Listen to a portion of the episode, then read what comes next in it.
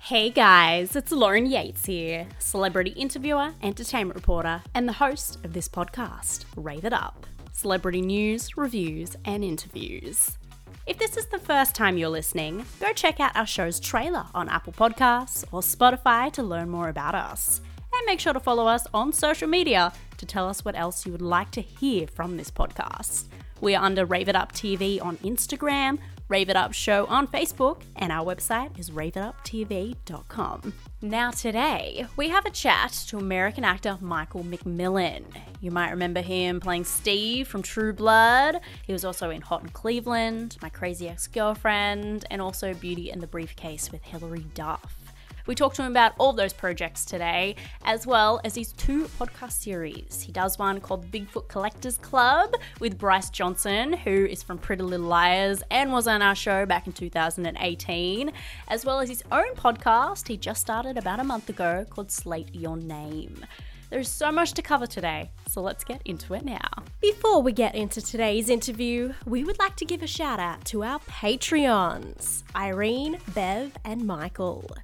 If you haven't heard of Patreon before, it is a great way to support us and keep us running and improving. You pick a membership tier that suits you and your budget per month, and in return for supporting us, we'll give you behind the scenes content and free stuff. You don't have to give much either. You can be a part of our Patreons for as little as $4 a month. Just visit patreon.com forward slash rave it up. You can even donate through PayPal if you don't trust other sites. You can do so just through our email, raveituptv at gmail.com.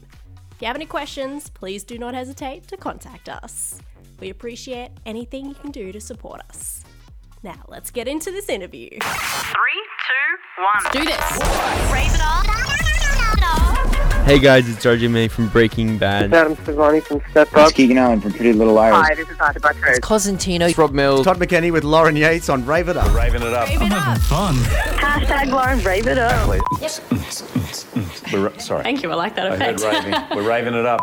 Michael, welcome to Rave It Up. It is a pleasure to finally have you on the show. How are you going Oh. today? I'm going really well today. Thanks. Is that how you ask in Australia? Say how how you How going, you going? today? Yeah. How you Can I going? say good day, going mate? well. Would that be more Oh, Aussie? please, yes. Uh, well, I mean, I don't know. It's up to you. I'm the I'm the I'm the American in this situation, and uh, so however you want to address it is great with me. I I feel like it would really freak a lot of Americans out if I started off like that. Like, g'day, mate. And it's like, what, what, what, huh? Like, oh, they oh, so it is this way down there. Okay, got it. So every stereotype I've ever seen about Australia Completely, but yeah, I think it depends where you live in Australia as well. But as you already know, your lovely podcast co-host Bryce Johnson has been on the show as well. And for our audience, that was back in April of 2018. Like he needs to the, come the back on before times. that was the, the different times we were living in. Yes. Well, it's great to finally have Yeah. you on too, because we did speak about you in our interview, which I'm sure you said you watched it, so I'm sure you probably I did. I listened just to see if uh, he mentioned my name, and he did. So If he we can continue to work together. Yeah, yeah, yeah. Well, since this is your first time on the show, we'd love to actually start from the beginning of your career, if that's okay, to get a good idea yeah. of how you made it to where you are today. So I did my research on you before you came on. I really dived deep. Oh, I read that you grew up in Kansas um, and moved to. Michigan to attend an arts academy there. How was Mm-hmm. that move? Correct me if I'm wrong, because I don't live in the States and I've really only been to like LA and also uh, Orlando, like Florida and everything Yeah. correct me if I'm wrong. Is Kansas like that's quite hot over there, and Michigan is quite cold, right? Um, actually, they're similar than you might think. So Oh, okay. Kansas, Michigan is colder and it gets more snow. Kansas is dead center in the United States. So we kind of get the worst of all weather and a little bit of the best of the good weather. You know what I mean? So our fall lasts maybe two weeks. Our spring is about two weeks. And then it's usually really hot and humid in the summertime and then really uh, cold and chilly and kind of rainy and icy during the winter. And every now and then we might get a beautiful snowfall, but it, d- tends to melt pretty quickly Mm. um, or it comes in the form of a blizzard. But uh, yeah, so Michigan's further north. It's still Midwestern. So it's like north, uh, east of Kansas. And Uh, I couldn't have been more excited to go. I went to Interlochen Arts Academy to finish high school, uh, which is, you know, here.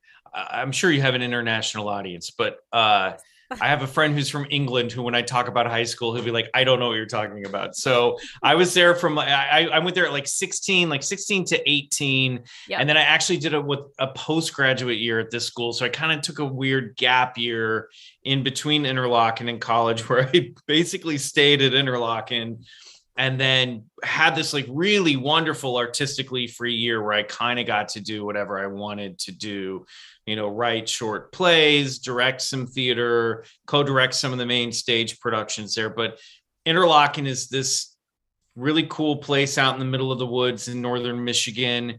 Uh, it started as a uh, music camp back in the like 1920s Ah. and then started to add mu- you know dance and performing arts and then visual arts and then it became an academy in this in the 60s and it was small i still it's still pretty small it's grown since i've been there but you know i think there were about 420 students when i was there and we're like living in dorms in the middle of the woods uh, in between two lakes interlochen um, and i basically just went there and studied classical theater with a bunch of theater nerds for three years, basically. Mm, and it was the start of everything. Did you move by Mhm. yourself too, or did you move to Michigan because of your family? No, so it was it was like a boarding school. So it was like going to college early or a university, you know. Mm. So they would it was my parents were back in the Midwest and I came home for the summers and during uh uh holiday and stuff like that and um spring break. But basically, yeah, I basically just moved out of the house a little bit earlier at like 16 instead of, you know, 19, 18 or 19. They Um, sent you off.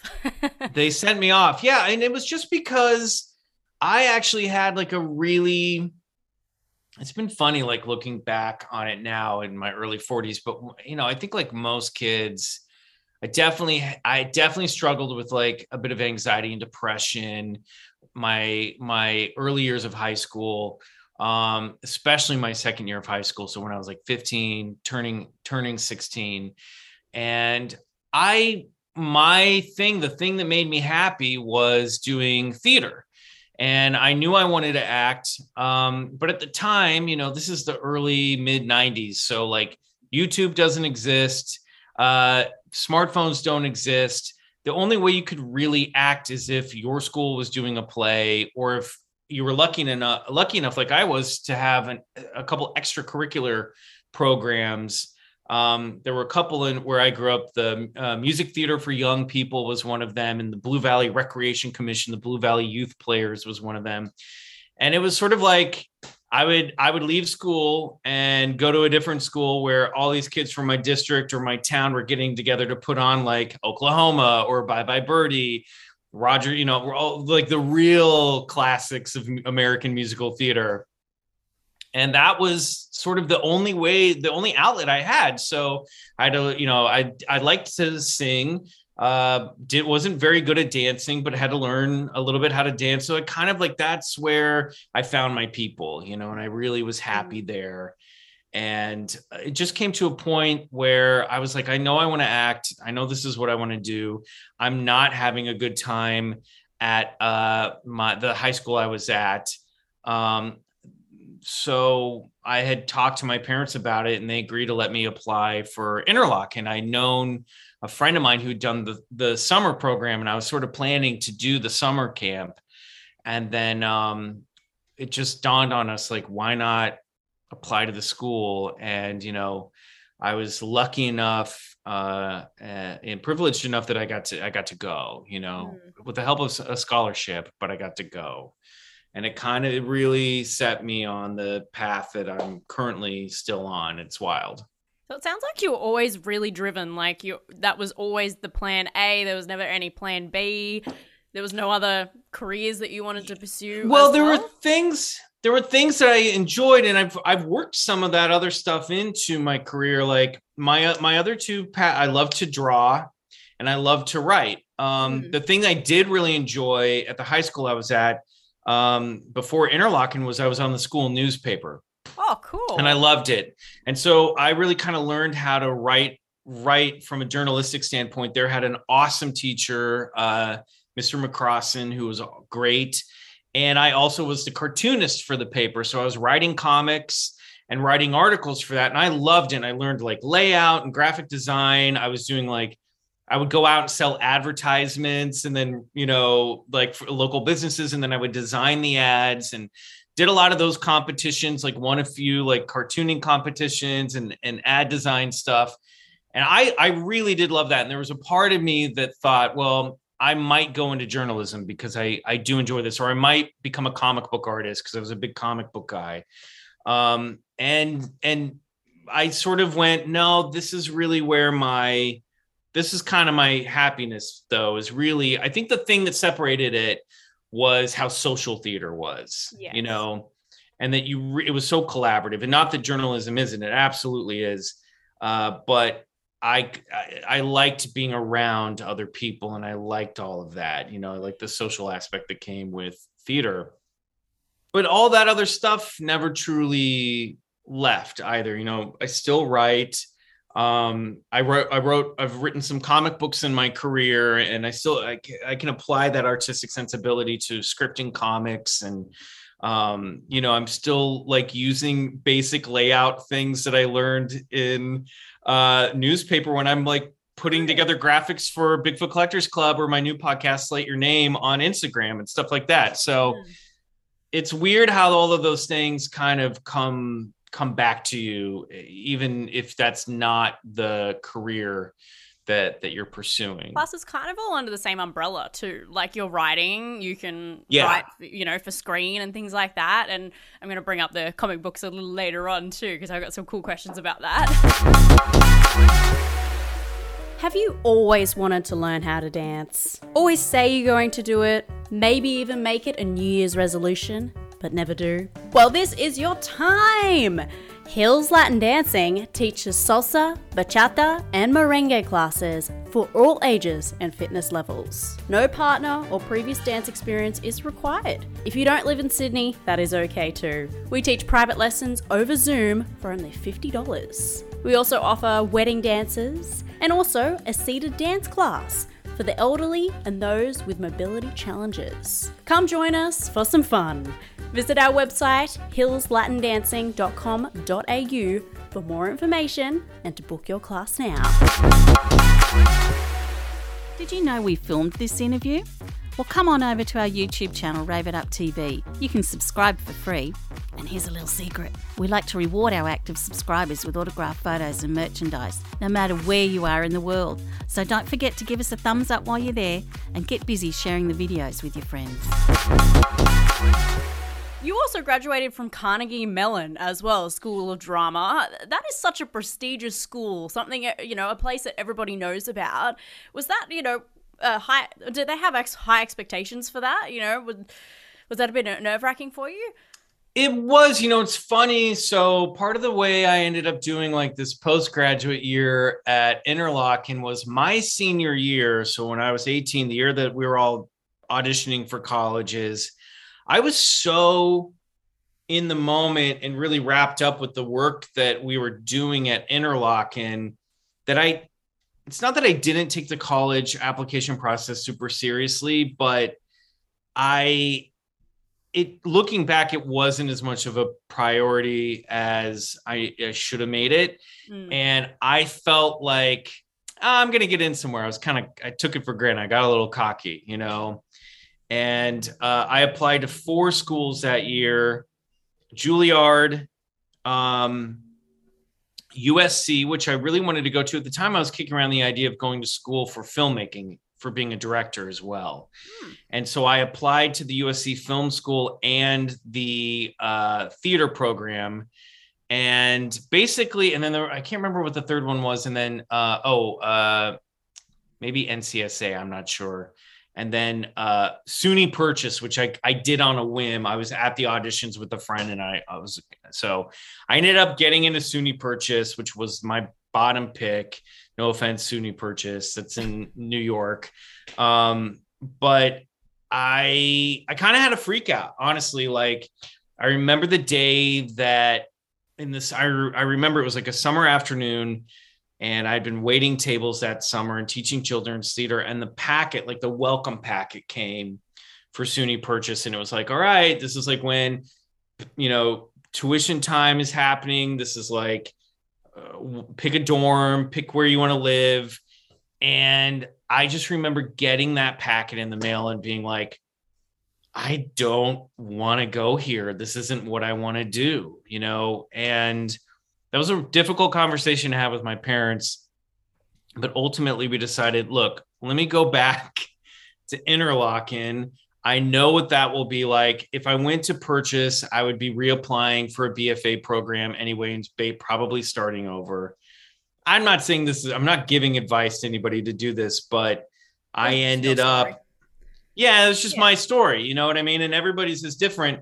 And I ended up going back to Interlochen and then making college a priority that year, you know. So instead of having four monologues in my back pocket, I had like 10, wow. you know, and I took an independent study with my instructor, David Monti, and we just made it a point to be like, let's let's get you good and ready for these college auditions. And I think I really needed to get in that mind frame. And I had not been in that my senior year of high school. And also which I didn't realize at the time. I was I was also sick with mononucleosis at the oh, time. So when I was doing all my college auditions, and I think my energy was just bad, mm. and I mm. didn't realize. I just thought I was really tired. And then it was like a week later, my f- entire face swelled up, and I was sick for a month. Wow. Um, but yeah, so that and, and so that was the year that I went because I had friends who went. I applied to Carnegie, and I hadn't applied to Carnegie the year before, and I think it was just timing wise, it was right. It, it kind of happened um, you know, in some ways, I think I'm a little bit of a late bloomer. Uh, and so I, it just kind of happened the way it needed to, I guess. And then once I was there, you know, it all, it all felt good. I felt like I was in rhythm and I was like, yes, this is where I'm supposed to go to school. This is, this feels right. Um, yeah. That so that's feeling. the, yeah, yeah.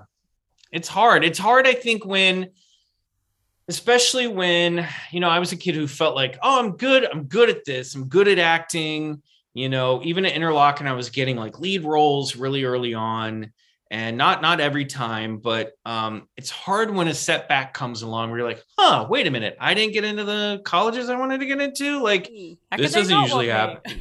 Yeah how could they not? You know so i think like i'm glad i had that moment at a young age because once you get out to la you know that rejection is coming on almost daily basis you know?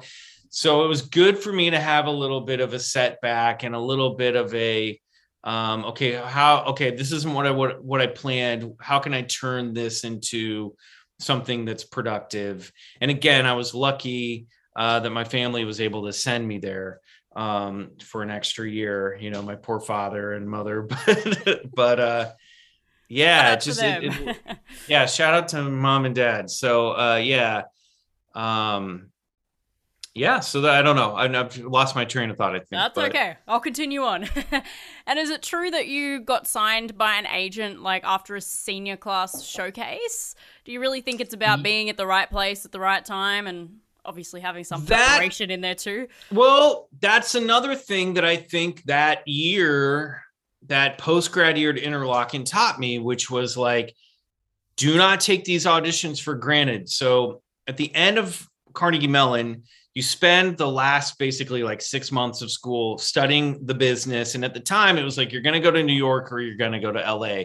Atlanta wasn't a real big scene. Chicago, Chicago definitely was like an option. Um, and I had assumed, like most of my friends, I would go to New York and start pr- pursuing theater stuff first, and then eventually make my way to Los Angeles. But but I always wanted to go to LA, even before Interlochen. I was like, LA.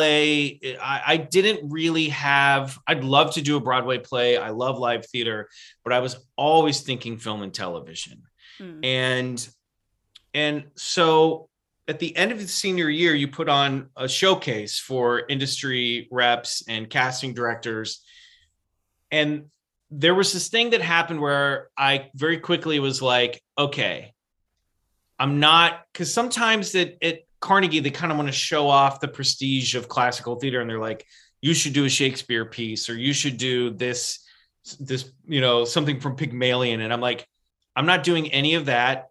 I'm gonna write my own stuff. I wrote I wrote a co-wrote a sketch with a friend, and then I adapted a monologue from a book that I really liked that was popular at the time, a heartbreaking work of staggering genius by Dave Eggers. And there's a chapter in there where he's talking about auditioning for and pitching himself in the first person as a cast member on the real world one of the early seasons uh, in san francisco and so i took that piece from that book and modified it adapted and modified it. So I, when i came out for my monologue at, at the showcase i was speaking directly to casting agents and and talent agents and being like look i'm the guy from the midwest. I can do this. I can play this blah blah blah blah blah. And i would literally hand out my headshots. And it was a bit that really worked. And i think it was sort of a thing that like you know it got laughs and it got me a ton of meetings and out of that process i ended up getting an agent and uh, i'm still with the same agency and I got. You know, they've started sending me out for TV guest stars right away, and I suddenly went, well, why would I go to New York? Where uh, and I had opportunities in New York as well, but I was like, I could go to New York where the rent is more expensive. This is in 2002. Things have changed here in LA, but I was like, I could go to New York, and then like get a, get a job bartending or waiting tables, and then maybe get an off Broadway play that won't pay any bills or I could go to LA where I've already got auditions lined up for me, get one of these guest stars and be able to pay my my rent for 2 months. You know what I mean? So it's like this seems more seems like there's a little bit more momentum over here. Uh let me let me go to LA and try it out. And so that's that's what happened. and you've stayed. Um, and I stayed, yeah, yeah, and start, you know, started working in TV. Really, I got lucky. I booked like three guest stars in the first month I was out out here, and that really started started uh, the momentum going for me out here. Hey guys, it's RJ May from Breaking Bad. Adam Sevani from Step Up. Bryce Johnson from Pretty Little Liars. Rob Mills. Todd McKenney with Lauren Yates on Rave It Up. These celebrities are sharing a message of hope and inspiring the younger generation in our new book, Knowing What I Know Now. This is filled with 70 quotes from your favourite celebrities on what they would tell their 14 year old selves. A book filled with amazing advice to help you chase your dreams or help you deal with bullying or depression. It is available worldwide as a paperback, ebook, and audiobook version. Go to raveituptv.com to buy your copy now. Looking for the most comfortable and fashionable gym clothes around? Introducing Gym XO. They are an eco friendly brand from the UK, gymwear made from recycled materials. Pick from some really cute gym sets, tops, bottoms, and there are even options for curvy women. Get 30% off today with free shipping by using our discount code RAVEITUP30 at checkout. Go to gymexo.co.uk today. That is gymexo.co.uk.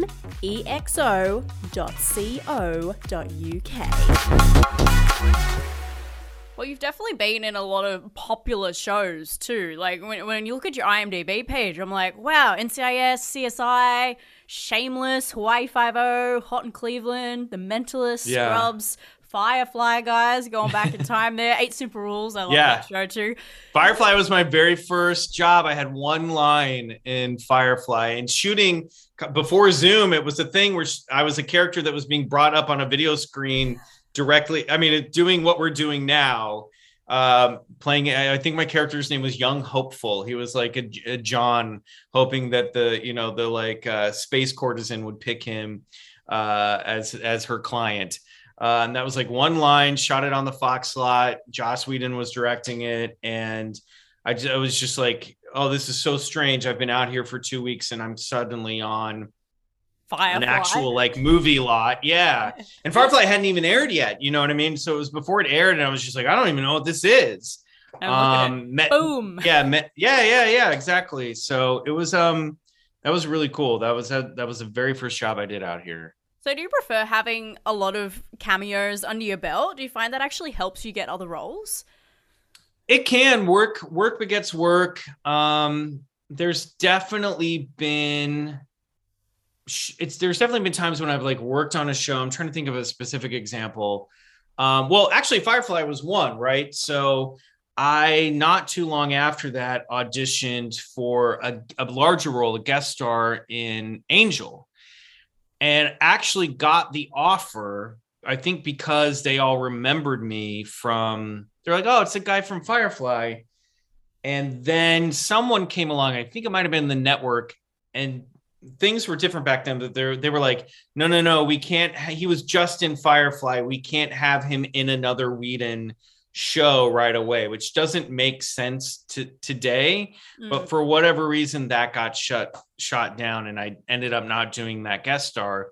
But I've, it's definitely like uh, you know, you work with people, they remember you, you do an okay job. You'll you'll do other other stuff with them down the line. Mm. Um, and it looks like you know on your resume that you've just done freaking everything.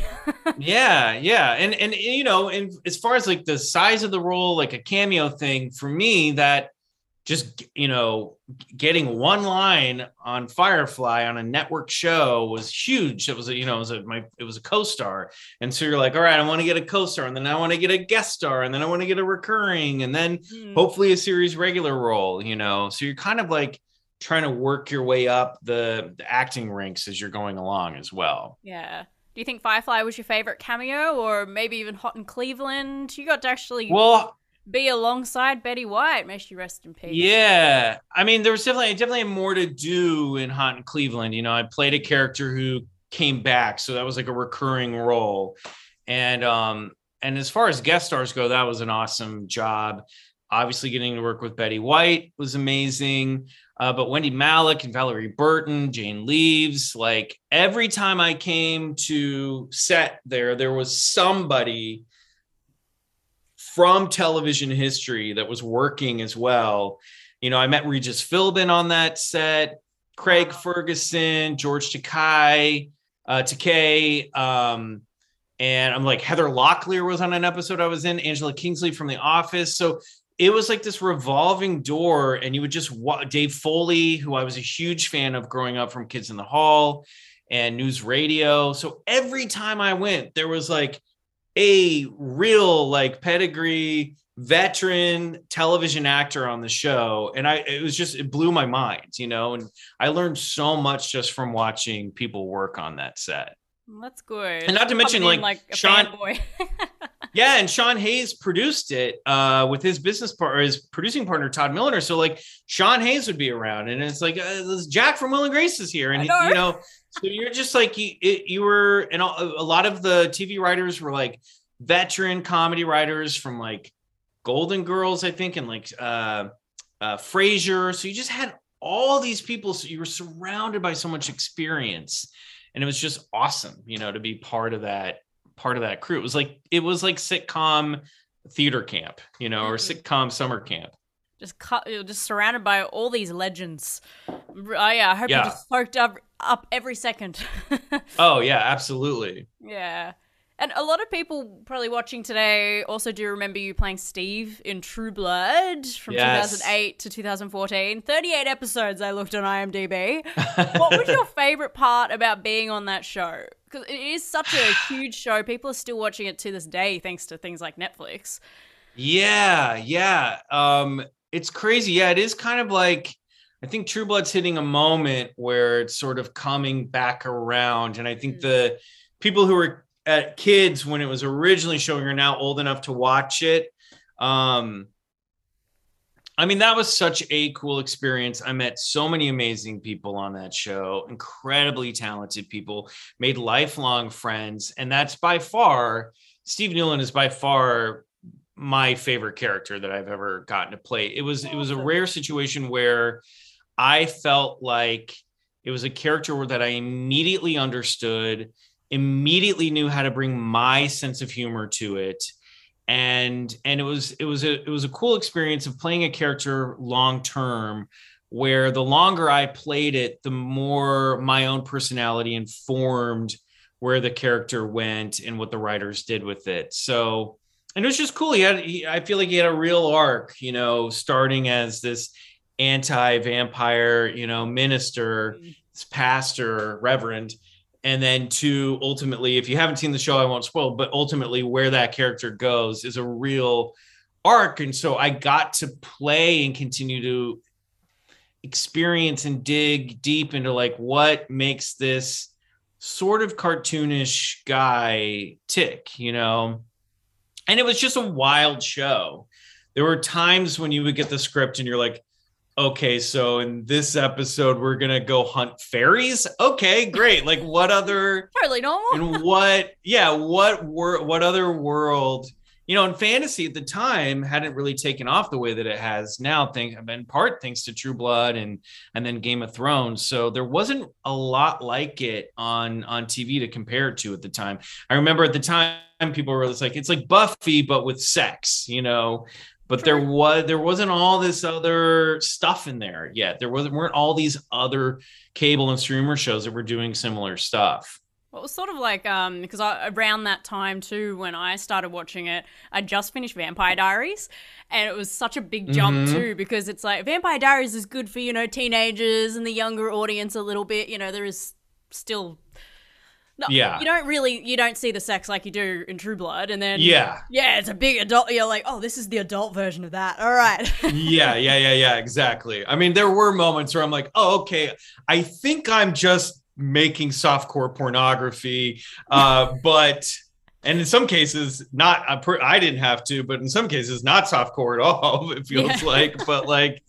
You're like, I don't know. This is this is HBO. This is wild. This is, I guess, what we're doing here. But um, you know, it had the the great acting and writing behind it, and yeah, I, I still haven't been on anything that's been quite the cultural phenomenon that that that show was, and it was weird to experience that because it was sort of like I never watched. I mean, I watched the show, but I never exper- I didn't experience the show the way that everybody else who wasn't making it experienced it. You know, Mm. so it's sort of like being on the inside of something that a lot of people are watching was was very new to me and very wild. And you, it, I could see a real difference between that and other things that I'd worked on just by the amount of people who came up to me and was like, "Steve Newlin," you know. You're like, oh wow, everyone is watching this show. It's crazy. and you'll still get it for a while, I think. Yeah, I think so. Yeah, for sure. Yeah, I It must be I definitely different for do. you when you rewatch it though, because you already kind of know what's coming up. Yeah, I actually haven't gone back. I've I've been tempted to because it's been a while, and Deborah Ann Woll and Kristin Bauer are doing a True Blood podcast where they're like going back and doing every episode of the series, and I think that would be a really fun way to rewatch it. Mm. And it's been long enough too that I've forgotten some stuff. Like I remember the big beats, but I know there's going to be things where like, that's the "Oh, weird that thing about being in this business. Yeah. I mean, if I went back and watched what I like about you now, it, it would be so strange because there would be things that I'd be like, I don't even remember the doing this, you know. But like, I spent a week doing this episode, and now I, I I remember certain parts of it. But I'm there. There would be so weird to go back. It'd be like watching a home movie and being like, Oh, I don't remember this day happening. But yeah, trying to remember it your is. childhood. Yeah. Now, I have to bring this project up too because I love this movie. I've watched it several times and I loved your part in it. In 2010, you're in Beauty and the Briefcase with Hilary Oh, yeah. Duff. I this is one of those things that I had no idea would have as much reach as it did. What was it Um, like working yeah. with Hilary Duff? She's one that I've just grown up with. Yeah, she was great. I I really genuinely loved working with her. Um, just a really lovely person, very professional, very cool. Like that was it. That was. I've been lucky that in most projects I've worked on, the cast is really bonded, and um, that's another one where we're like we hung out. We filmed that in New Orleans, and we would hang all hang out every night and go to dinner together and it's really makes such a difference especially when you have to work opposite someone in a, uh, you know that you didn't meet i didn't meet her during the audition process. So it was really nice to get to set and be like okay cool. Especially since our characters ultimately have a romantic connection. It's Mm. so lovely when you're working with somebody they're like i really get along with this person. And that's another situation where uh, another actor on that film, Kevin Kirkpatrick, who played my like assistant in in in the show. We became fast friends, and we're still like life. We're we're, we're friends still. Like you know, twelve years later, he's one of my best friends. So that movie for sure holds a very fond place in my heart. And it was just one of those things that I auditioned for, and then I got, and I was like, okay. And then And a big spent, part. you know, yeah, and spent spent like six or seven weeks in New Orleans. And anytime you get to travel and experience a new place, filming that for me, that's one of the best parts of uh, about about this job. You know, Mm. so that was a that was a special moment, and it's it's one that I'm surprised. I mean, I guess I'm not because Hilary has such a big following, but I didn't expect it to have the legs that it did, and I st- people will still talk to me about it. Oh, I'm glad I brought it up then. Yeah, yeah, no, it's nice. I like that. You know. And it's funny too because when I watched that movie, obviously, you know, it's a real chick flick. So, ladies, if you haven't watched it, go check it out. Support Michael.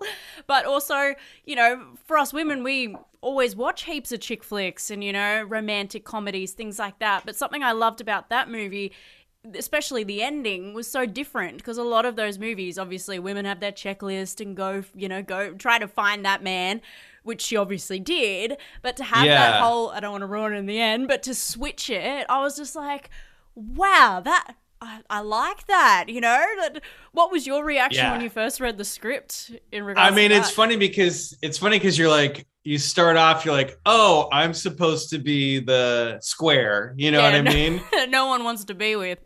Yeah, like I, it's so funny where you're like, oh, nobody wants this guy. And then, you know, where it leads, you're like, oh, okay, it's kind of cool. I kind of get, get a little bit of a redemption there. Um, so I enjoy it. I, I, I that. I think it was, a, yeah. And I think it was a positive message in terms of like, look, love might not be exactly how you predict it will be on paper. And I think it does kind of warn off how, you know, for maybe some younger viewers of how like, hey, the the person that you think is super attractive or think is the pick may not actually be someone good for you. Mm. Um, so I liked, I did like that that lesson ultimately gets, you know, you, the you know the character learns that lesson in the in the in the in the movie. But um, yeah, it was great. It was fun, and it was really fun to like have been working on True Blood, where I'm playing a very creepy guy, to then go Yeah, over here and do role. something that felt yeah felt felt like was in that rom-com tradition um i i, I was appreciate i i was i was i appreciated that i got to express some of that range you know Mm. Was that lots of traveling? Was that New Orleans and LA, or is it all New Orleans? it was all shot in new orleans so we were down there for like two two months uh true blood shot out here although we would travel to new orleans as well but the stuff i did in new orleans for true blood happened later Oh, so. Okay, yeah. Been been out there a couple times i guess now now for work Mm. Well, everyone, go check that movie out if you haven't already. And yeah well thank you for the recommendation yeah Yeah, yes. This is just the Lauren's recommendation segment of the show. You know Rave It Up now has a private Facebook group where we give away regular prizes and you get to have a sneak peek at what we're up to? You'll get to see some fun behind the scenes action and can be part of the interview process yourself, just like a real journalist. So come join us and share your passion for entertainment with all of our other fans. Just search Rave It Up Community on Facebook and we look forward to getting to know. In this day and age, we're surrounded by technology and electricity all the time, like our phones and laptops, phone and radio towers, Wi Fi, electric power lines, and the appliances in our home. Do you know that these could be damaging your health because of the electromagnetic radiation coming off them? When I found Orgone Effects though and bought their products, I immediately noticed a difference. I started sleeping better and was even calmer and not always high on adrenaline. Effects has over 20 years' experience in developing products to neutralize the harmful effects of EMRs. I have six of their products myself now, and I could not recommend them highly enough. These products last a lifetime too, so you only have to buy them once. Go check out their website, orgoneeffectsaustralia.com.au. That is O R G O N E effectsaustralia.com.au. And type in the coupon code RAVEITUP at checkout. And another cool thing under your belt is that you've actually contributed your voice to a number of video games, like SWAT 4, Yes. Fight Club, Men of Valor. Is that how you pronounce it? And Yes. I've spoken to a lot of people about this type of work on the show, and I, I, I gotta say, like, because I want to talk to you about your experience with it too. I find it really funny when you hear about these people they're talking about how they have to make these like funny noises just Yes, for lot, the video yep, games. lot- like uh, lots of like, Ugh, Ugh, yeah. uh, oh, like it's really, and you're like pretending to like punch yourself, like ah, you know, Yeah, and then they'll be like, give us a short one, give us a long one, give us a longer one. Um, like, yeah, that was a situation. that was a situation where the first one was Men of Valor, and I booked that, and then it was the same company that kept bringing me back for other video games that they were doing, and then unfortunately, uh, hopefully not because I was in them, but those games didn't sell well, and that company like Aw. folded. But I still got all the experience doing that. Um, but that was cool. That was another situation where work begets work. And they're like, I didn't have to audition. I just started getting offers to come in because those guys really liked working with me.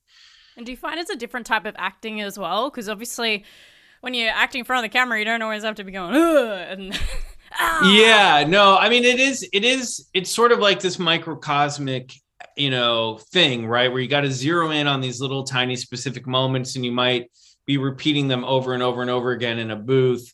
But it's still, you're still applying the same technique in terms of what's behind this, you know, what's the, what's the, you know, you're trying to find the honesty in every moment, right? Mm. So, um, sometimes they want specific, like, no, we really want it like this or this length. So there is some like, it's a little bit technical and can be a little strange, but it's your job as an actor to put the thought behind that, put the motivation behind that, put sort of the honesty behind all of that. Um, and that I really don't think is any different from when you're filming a scene or you're doing a scene on stage. Mm. Um, I guess the- the way not it's really record- working off anything though. yeah yeah so it's just the way that you're it's the way that the performance is constructed is definitely different. And you are just becoming sort of part of well i guess filmmaking is also the same way. You're ultimately becoming part of a larger vision. But um but it's still your job as an actor i think to put that intention b- behind it you know? So i was using a lot of um, the same muscles just in different different ways if that makes sense. Yeah. I think a lot of people are never going to play video games the same way again now. They'll just be like, Yeah. oh, yes, that's what Michael was talking about. yeah, yeah. All of those, all those reactions and alt lines, and you know, Someone and now, to, yeah, and now like they're basically making movies with these because it's all mocap and everything else. So it's really the video game world is definitely getting much closer to obviously the film, the film world, film and TV world. Oh, of course. You know, we're having a lot more, as you said, motion capture stuff and animation, and it's all under the same umbrella anyway, isn't it? Yeah. So I, w- I would love to go back to talk about, you know, you were talking about those comic books before and how that you're a writer. So you co-wrote a book for the lovely True Blood fans, if they're listening today, called True Blood: A Field Guide to Vampires, as That's well right. as a comic book miniseries called Is it Lucid? Did I pronounce that right? Yeah, Lucid. Yes, it looks really cool, and I, I'm definitely I'm gonna read it after this. 'cause I didn't have time. Oh, time. I was just like I did. Uh, No Put all the effort into You- the research, but it looked. you've I done all- the yeah. There's like 18 years of research that you don't have to put yourself through. you Oh. know. It, it's actually one of my favorite parts of doing this job. Okay, good.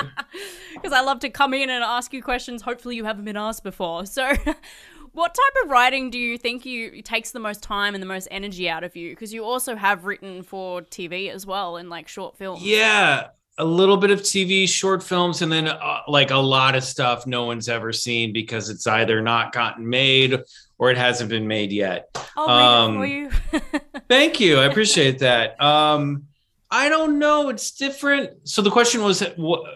Uh, uh, sorry, repeat the question for me, please. what type of writing do you think takes the most time and takes the most energy out of you?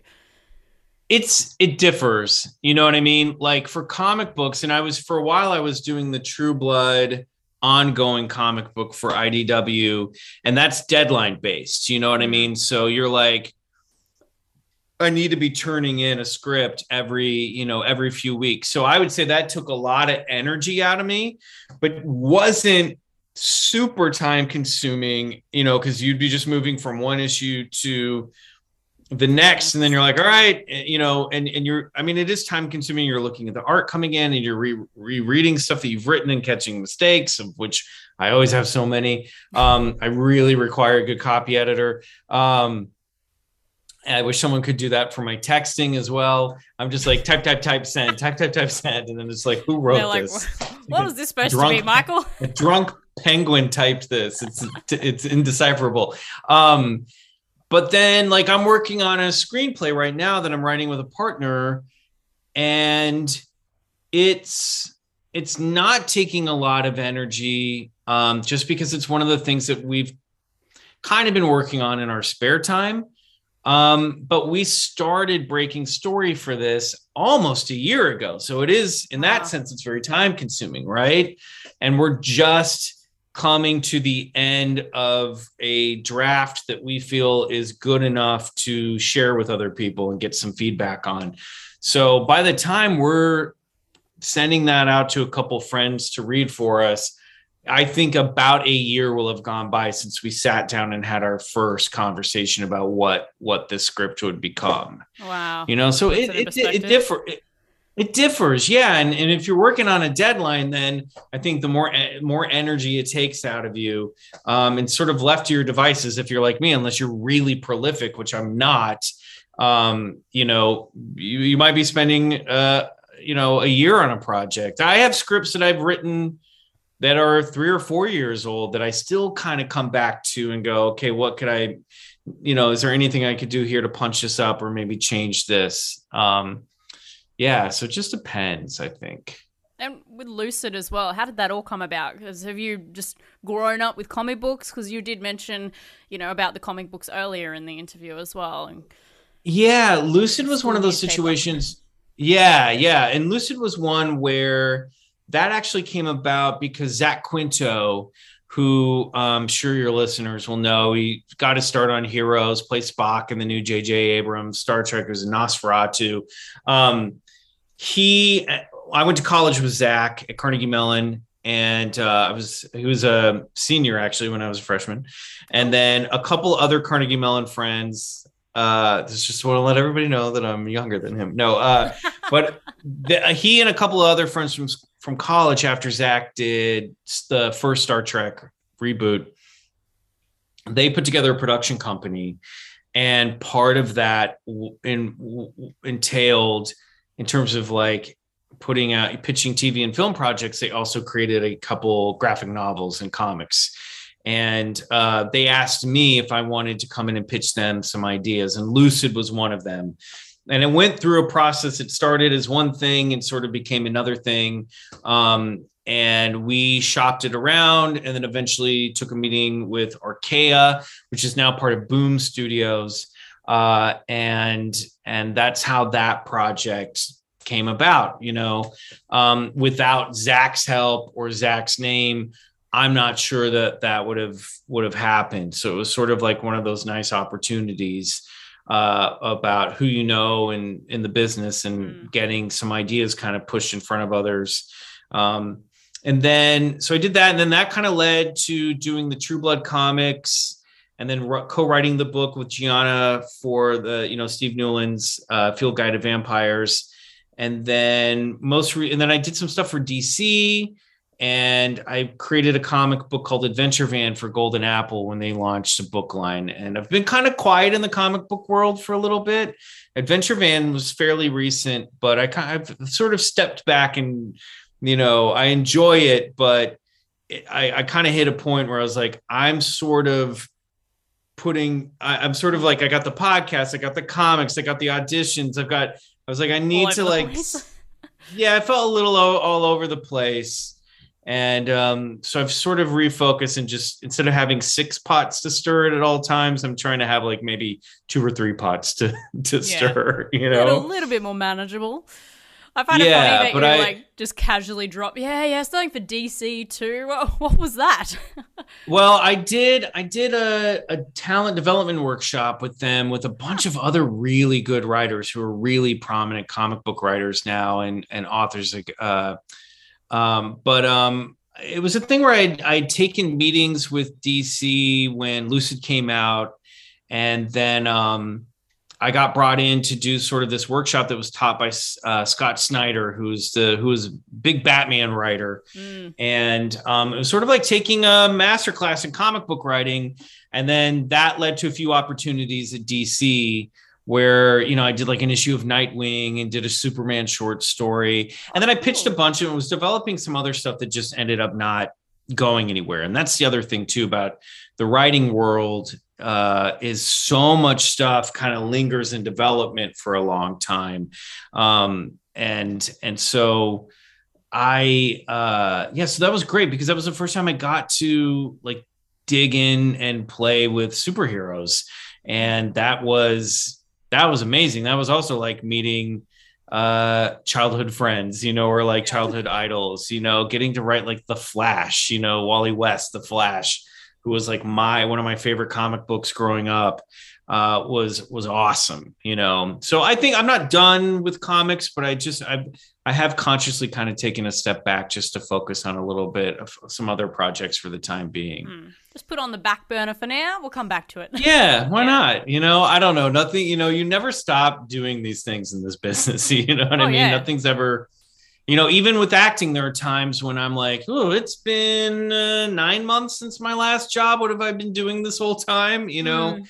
Time goes so i th- yeah it's weird. I think the thing about acting that's difficult is you know you have really busy periods and then you have really slow periods and it's one of the few jobs where uh, unless you are just and i'm sure like for movie stars and big stars or people who are like the lead on um, you know shows that have been going for seven years for me personally more often than not i'm acting i'm on set way fewer days during the year than i'm than i than i than not. You know what i mean? So i have a lot i have a lot of uh i'm in this weird position where like i make a living at it and I don't need a day job, but it but I'm I'm I work at the level where like I have a lot of free time, Yeah. which is a blessing and a curse, you know, because I can't think of a lot of other jobs that people want to do and love to do. Like I love acting,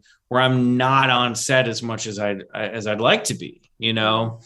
Um, and that I think is for a lot of working actors, I think that's the reality, you know, where you're just like spending so much time trying to figure out, all right, how am I gonna get back on set, you know? Yeah. um it's tough it can and that can be the hard part of this you know you know it's just being like i'm sure you've spoken with other actors you're like i don't know i don't know where my next job's coming from and then suddenly one day it just happens you're like okay cool i true. guess i haven't like lost after, it Every, after every gig, you're like unemployed for a little bit, especially if you Mhm. know you're really stressing about money to pay the bills and you have nothing else on the side. Yeah, Yeah. really stressful. But it's what it is. for you, it's wild great. Every every every day of your life is different, which you see you're passionate about. you're doing all no the it's yeah thank you and it's true and i think that's one of those things that i have to times when i get frustrated i have to be like hey remember to be grateful you know i have friends who do not like their day jobs and don't want to be doing them so the fact that like i really get to basically set my own schedule and be a freelancer and be self-employed is that in of itself i think is a huge accomplishment that i have to like stop and remind myself you know Yeah. um, because you get so I think you're so indoctrinated as a young actor about with these these concepts of like what success is, and it it you have to you know like it's it's it's being famous or it's being a movie star or it's winning an Oscar or winning an Emmy. These sort of the the tokenism of what success in this business is, when most of it, most of the people that are working in this industry are are working at a much uh, I don't want to say lower level, but are working at a, not they're not in the spotlight as much. You know what I mean? And it is this constant grind that you have to do. and and keep yourself excited about you know? And i think you have to like toss some toss away some of those concepts of like oh success lo- only looks like this you know? It all I, all you know i think a lot of people are like and i feel this way it's like i don't know when i'm when i've made it. When have i made it? You know you get you mm. hear this concept of like making it well what is that? Or do you you know is it is do you is it being able to sustain a life doing the thing that you love? Isn't that enough? Or is it no it's when i'm holding an oscar and i'm giving an, an acceptance speech that's making it. You know i think we have to sort of as actors and artists you have to sort of like check yourself and go okay what what what's the what's the real goal here? You know? It's very true. I think just being your own boss and making your own schedule, that to me is success. Yeah, I love that I fact think- too. I'm like, whoa, I can do an interview here, I can have some time off, you know, it's great lifestyle. Yes. Yes, yes. But I think you're always chasing that bigger thing, right? You know what oh, I mean? Yeah, but if I, but this is just temporary. It's going to be like, I'll really be happy when I'm doing this. You know what I mean? Because we all have goals professionally, no matter what we're doing, where we're like, all right, this is cool, but I want to get out of this room and I want to get to the next floor. You know what I mean? Um, Goals are good, so I but you also want to be happy where you are right now. Exactly. Yeah, yeah. And and and accept that like, hey, success looks different for everybody. And whatever you're doing, especially in Hollywood, is never permanent. None of it's permanent. True Blood, not a permanent job, right? Beauty and the Briefcase, not a permanent job. So you also learn that for anyone, for anyone involved in that show. So you have to learn like this is awesome. Enjoy this right now because it will end. you know what I mean? So take get as much out of it as you can right now. Mm, bit of a reality check. Yeah, but it's but I think it's an important one because that's just the way the the nature of the business. You know what I mean? Uh, you are like eat one day the Simpsons will end, believe it or not. You know what I, I mean? How long's that been going now? I know, but it it no job, no job in this industry is permanent. You know, Mm. you may have 10 great years playing a really cool a dream role, but those all eventually come to an end because it's the nature of stories. Stories have a beginning and a middle and an end, and then you're off, you know, off to something life, else you know, whether you're an actor Yeah. or not, life has its different stages. You know, Yes, exactly. coming and going too in normal life, and you know, sometimes relationships end. So it's just Yes, it's life, isn't it? it is, and I, I think but you know what I mean. no, I but I but I don't think it is depressing. I think that's a that's the beautiful thing, and I think Change is that that's change is good and change is natural. You know what I mean? Sometimes some change sucks, but change is natural, and nothing is supposed to stay the same. And I actually think there's a direct correlation as a metaphor there for as an living the actor's life and and and and and realizing that that as a teachable metaphor for life in general like you just explained you know and i think that's good it's good to become aware of like the the natural shifting state of things you know Mm, absolutely. I love talking to you. It's been a, such a pleasure. I'm just like, oh my Oh, god, I can't thanks. believe You we've been speaking for an hour and I haven't even like this man keeps ram- rambling on I know. I'm like, geez, I better get to the podcast stuff. I hope you're not in a rush. Can we keep No, chatting? no, Is that all all good? good. All right. yeah this is why all my podcast episodes run over an hour because i just keep talking No, I love it. That's so much better than some, you know, guests that you're just like, oh my god, I gotta pull teeth, you know. right right yes i've been there So let's talk about your podcast side of your life because you are still Great. doing a very successful paranormal podcast with your Yes, thank pal you. who played Yes. uh, Detective Wilden on Pretty Little Liars. Yes, Mr. pal Bryce Johnson. uh, Yeah. Called the you mentioned it before, the Bigfoot Collectors Club. Go check it out if you haven't already, guys. How did this all come about? How did you two originally meet? I don't even think I asked Bryce that originally. And Well, have you experienced Bryce- any paranormal activity yourself? Oh gosh, well that's I'm gonna need a couple more Whole hours for that one. But yeah, Bryce, that listen to the very first episode of Bigfoot Collectors Club to answer that question. Qu- quick answer is like yes, I've seen some weird stuff. Um, saw a ghost in Interlochen, for example, in a theater. Wow. Definitely saw it. A friend of mine saw it as well. I tell that story on the podcast. Um, Bryce actually he forget out now. Bryce told this story, but he always forgets a crucial part because he didn't remember me. But when I was on What I Like About You, I wrote an episode of the show and he was a guest star on that episode. So I was in the room when we cast him. And I always remembered him after that episode, and he'd pop up on TV like you talked about in, in your interview with him. And I'd be like, "Oh, that's Bryce. I remember this guy. I love this guy." And um, he popped up on uh, in Willow Creek, which is a Bigfoot found footage horror film directed by Bobcat Goldthwait. It's great, really well done, low budget um, found footage horror movie. It's better than it's better than the Blair Witch Project. Um, and Bryce does a really great job in it. And it's so funny because I watched that, and a week later, I was on set as in a guest star for a show called Major Crimes that was on TNT out here at the time. And lo and behold, uh, Bryce was guesting on the show as well, and we had we worked a lot together that week. And I was like, for I reintroduced myself. He didn't remember me from what I like about you. That's fine. I was a writer of the show. It's not like I was there the whole week. And um, and then I was like, I just watched Willow Creek. You were so great in that. He's like, Oh no way, man. And I was like, Yeah. And I was like, I was like, I'm really into that Bigfoot stuff. Are you into that stuff? He's like, Oh, dude, you have no idea. When Bobcat cast me in this, I was like, You got the right guy, man.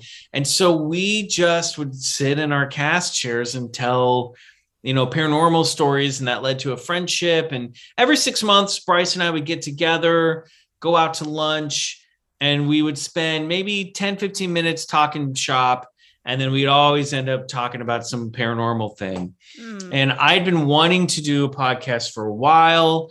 Uh, and it hit me one day. I was like, oh, well, Bryce and I should just do a paranormal show together. And, uh, you know, I don't think he'd really considered doing podcasts before, but I quickly got him around to that idea. And then almost immediately we found our on mic producer riley bray who's also a brilliant musician um, and he's now really become the third host of the show and we've been you know we're in our fifth year doing it you know um yeah i had to look it up. I was like are they still doing it? Yeah we haven't stopped. We haven't we took a, a little break at break last fall for a couple months just to catch a breather after four years. Mm. um but we also have a patreon bcc the other side so we're like dropping additional content over there so it's been it's been great. It's been fun. And i think the thing that i really enjoy about doing a podcast is even though we're on a network uh campfire media like we started doing it on our own. And it's one of the few things i'm i know you can relate to this yes. where no one no the only thing that's stopping you from putting a podcast out there is like you know get, getting a good mic getting a good microphone or something you know because you can just record it on your laptop and put it up on podbean or anchor or wherever and it's out there mm. you know? And we was one of those things where like i didn't really know what i was doing at the time other than what i knew i wanted the show to be. And i just kind of learned as i went like oh i should have done this earlier on or that earlier on. You kind of learn to produce as you go as i know you know. And so I also decided after four years of doing that, I was like, I want to make another one. And I kind of want to take everything that I learned doing Bigfoot Collectors Club and apply it to a new show that I'm doing called Slate Your Name, where it's it. very similar to this situation where it is me talking to other actors about the ups and downs of the entertainment industry and and with a lot of emphasis on early jobs getting your start i even go through their imdb and pick some early roles and and like okay this character samantha where did you play this yes. um and then get some of those like stories behind yeah, some of those stories behind their early early roles. So if you're a fan of Rave It Up, you'll probably like Slate Your Name. Yes, because it's it you know it's it's very inside baseball for for Hollywood. Yeah, it's Absolutely. fun. So hey, if you need this interview and have a whole episode about you, go right ahead. yeah, it's great. Yeah, and and that that I just launched like a month ago, so it's real easy to catch up right now. Yeah, absolutely. Um, yeah, so love it's great. the idea of the whole podcast. You know, uh, as a on your email with with my talent producer, I was just like, I was rereading it over and over it, and I was like, yes, I love this idea for the show because I was like, that is so similar to Rave It Up and what we're all about. Yeah. Finding out how you how you got to where you are today because it's something Yeah. a lot of people don't ask. You know, once you've uh, we were talking about the whole made it thing. People just like, oh yeah, Yeah. it just magically happened. It happened overnight. It doesn't. No, Any no, overnight my successes? It's like ten years behind it. Oh yeah, I I have a friend, uh, Siân Heder, who just won an Academy Award for uh, Coda, who she directed. She she adapted and directed Coda, and which is an amazing movie. And Sean was in one of my very first movies, Dorian Blues, and she had also gone to Carnegie. She was in Zach's class. Um, and I didn't know her very well at college, but then we worked together on this film. And I I remember you know, her starting to get into filmmaking and going to the AFI women's program and writing her first scripts and and you know, this was 18 years ago, you know what I mean? And here she is winning an Academy Award and some people who may have not seen her first film, Mother, may not know, you know, or might just think, "Oh, this just happened overnight for her." She's been putting in the work for so long. And it was so cool to see her win um win this year. It was just incredible you know? And it's inspiring to me. It's like all right look Siân has just been putting in the work and doing good work and being passionate about it. And um you know it does take talent and she's got it. Um but it's, it was so inspiring yeah, yeah. It's like you got look, look. Hard work really does pay off. You know, it's so so exciting uh, to see people that you root for. You know, make it like, and that make it, but you know, achieve, make that kind of Coming achievement, and yeah, and just get just watch them be rewarded or you know for their hard work is so cool, so cool. Mm. Well, I have one last question about the podcast as well, because Yes. You Sorry, I went off on a tangent there. No, that's all right. You obviously do slate your name by yourself, and Bigfoot Collectors Club you do with Bryce, and you got a whole team behind that as well. Do you find it's easier to do it by yourself because you've been doing Bigfoot Collectors Club for a while with someone else? Do you guys ever butt heads on where you want the podcast to go in the future? we- new ideas. No, not not really. I mean, I think like I mean, it's always a discussion with the guys on Bigfoot of like, okay, where what are we going to do this summer? Are we going to do another wet hot alien summer where we only talk about UFOs or are we going to do something else? And it is difficult at times, especially now, like during COVID, um, being in lockdown, it was like when we had so much time to kill, it was, you know, I think we did some of our best work on the podcast. And one end, it sucked because we weren't all together in the studio the way we had been, and we were doing it online like this, even if we were in the same town. But um, I also think like it opened up a lot of creative space to get creative and try new things with the show.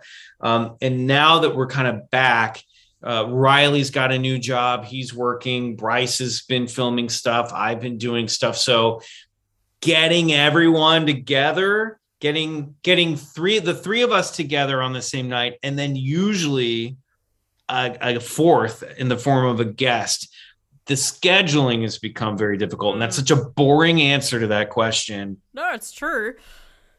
Yeah, and- but uh, that's easier when it's just me and one other person for Slate Your Name. And there is a producer, a silent producer on the show. He's not on mic, uh, Ryan Counts House, but I can record it without him if I need to. He just, you know, he he can just edit if if that's what I need him to do.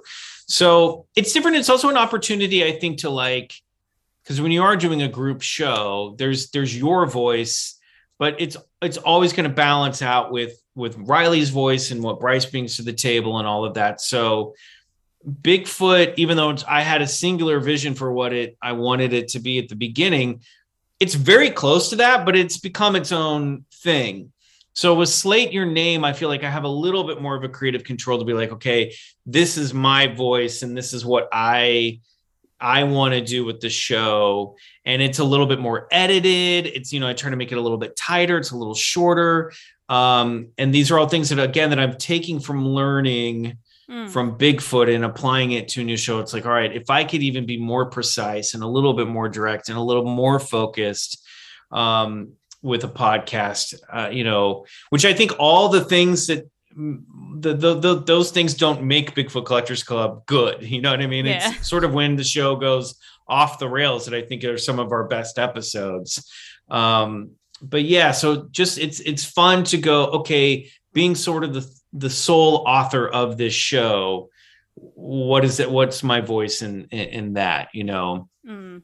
Well, you do in some ways feels more personal too. Thanks, thanks. I appreciate that. Yeah, Yeah. thank you. Everyone go check it out, b- both of them. Whether you're into paranormal activity or not, Bigfoot Collectors Club is still a great show, right? So, Thanks. That's the idea. I mean, I think like you don't have to be into this stuff. It's uh to to get in to enjoy the show. You know what I mean? come in open minded, learn something. It might be better if yeah, it might be better if you don't because you're like, what weird story are they telling? Mm. What is this? And then you'll get like we'll interview actors and comedians and writers about their own weird experiences that they can't explain. So I've been, yeah, like, I think it's trying I think it's Sorry. no, I was just saying I think it's very accessible. Yeah, absolutely. I've been trying to get my dad into it too because he's really into the paranormal stuff. He like watches Oh, all right on. show- Yeah, he'll always tape on it on his TV and want to watch all the different, you know, um, paranormal shows out there. And I'm just like, Yeah. you're gonna love this show. Go watch, go listen to it. He's like, ah, I'm not a podcast guy. Is he just not into podcasts? Um, I think because he's just like, oh, I just got to find time, you know.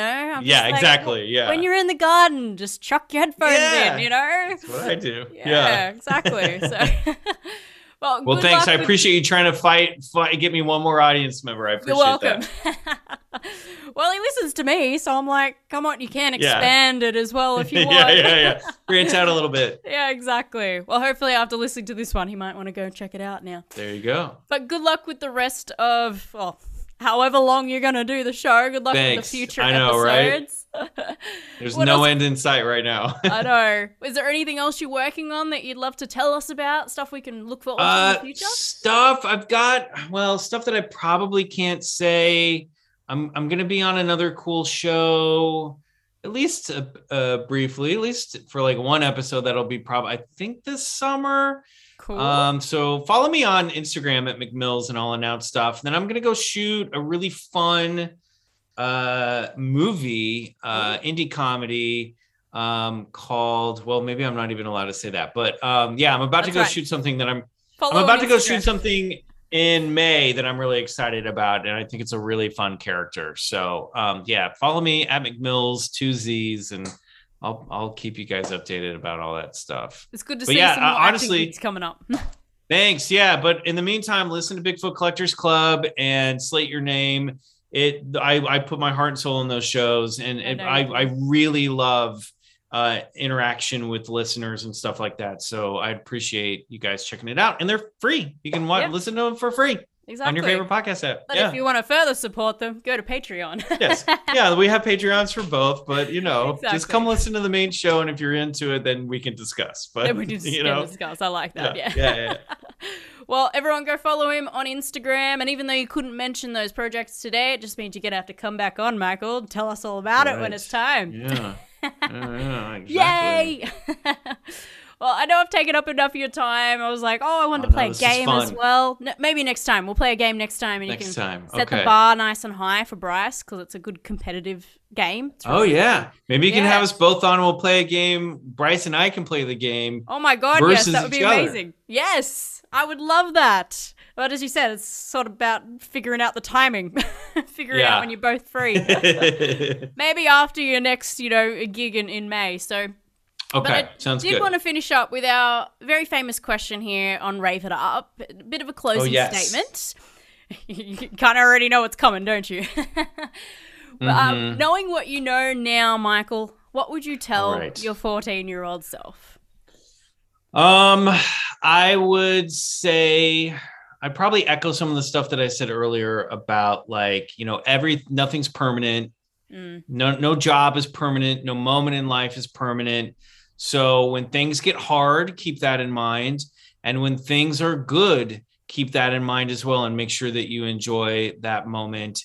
And I would just tell him, you know, keep doing what you're doing. Maybe, you know, don't you know don't slack keep keep working hard and just keep keep keep the faith and keep doing it and you know you'll you- you're gonna like you're gonna like where you end up. You know what i mean? Mm, like absolutely. i think i i've thought about that a couple times. Like if 15 year old me saw what i'm doing now i can tell he'd be like wait what?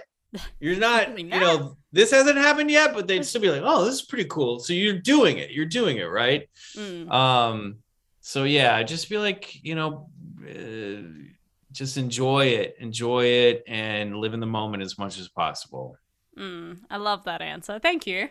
We put the answers to a lot of those questions in the book behind me. Uh, was it la- la- no, la- not last year, the year before? Oh my goodness, time's flying by.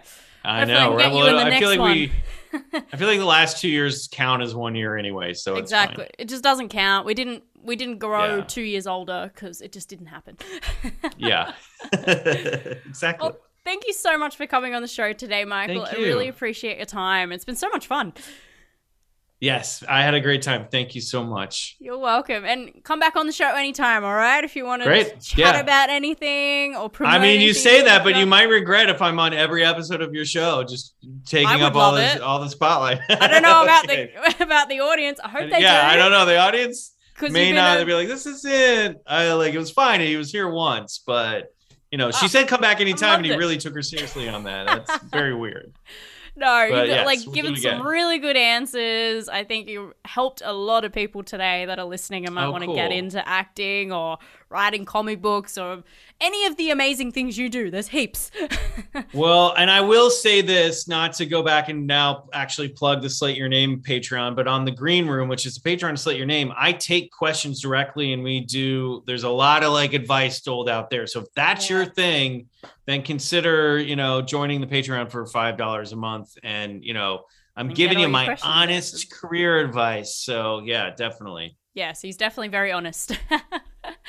and hopefully in the future, I don't. Oh, I know traveling's a bit s- starting to kind of pick up again. But if you ever come to Australia, let me know. Okay, we'd You'll love be to the first you. person I call. Yes, good. We can do a face-to-face interview in person. Great, I would love that. Yeah, that would be awesome. But Great. yeah, let's keep in contact. It's been so much fun. We'll get Bryce on next time. Sounds good. Yeah, I think so too. That's good. Thank you for listening. If you want to be the first to get every new episode, remember to subscribe to this podcast for free. Just search for Rave It Up on Apple Podcasts and Spotify and share it with your friends. And tell us what you loved the most, and even let us know what you want to hear on this podcast. You can even check out the videos of our interviews on our YouTube channel, Rave It Up TV. And for more, visit our website, raveituptv.com. Now, before I leave you today, I just want you to remember that you are loved and you are beautiful. Bye!